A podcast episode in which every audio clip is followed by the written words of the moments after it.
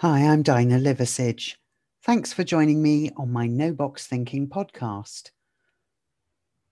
This month, in my series of 10 short podcasts on one topic, I've been looking at this return to normal that everybody's talking about.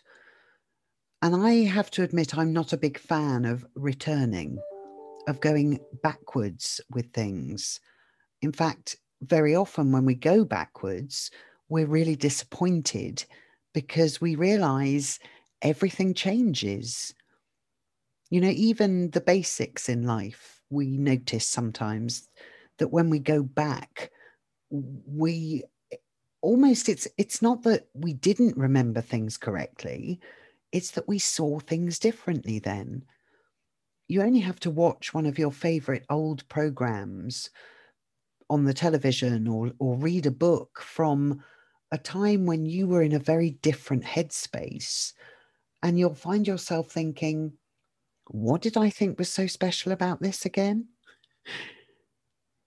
So instead of thinking about going backwards, I'm suggesting that what we do now is we focus on creating a new normal.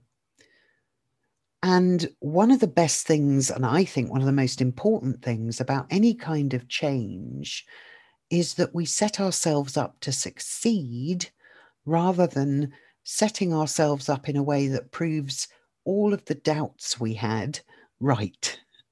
That's a very imposter mindset way of doing things. So, how important is a routine when we're creating a new normal? Well, I, I think it is the foundation of creating any kind of change. And the routine has to feel like something that you can repeat and that is authentic to who you are and what you really believe. There is no point in me signing up for an exercise program that says, in just six weeks, we're going to, because my condition that affects my ability to exercise a great deal means that any kind of short term, short, sharp shock to my system isn't going to work. I choose instead to do a, a more balanced, long term, gentle approach. And that means I'll stick with it. By the way, if you're interested in what that is, then look up Sophie Pittaway on LinkedIn. She has the most incredible um, kick program where all of the workouts, the meditations, the stretches, however you choose to, to use the time, all of them are just four minutes long. Um, and I can manage that and I can sustain it so it's something that, as a change in a routine, as a part of my new normal, I know if I include that four minutes a few times a day, I will actually do it. I have a chance of making that a success and feeling great about my ability to change and create a new normal. Another thing I did was decided, and I did this a short time after moving here to Wales, that on a certain afternoon every week, instead of sitting at my desk and working, I was going to allow myself time to do something creative. I joined an art group. I joined a stained glass group. I've learned that, unlike the story I told myself most of my life, I'm actually very creative and I'm great at certain types of art. I just needed the right people around me to help me change my normal about that. And my normal has become hey, I've never tried that before. I'll give it a go instead of, oh no, I can't do art.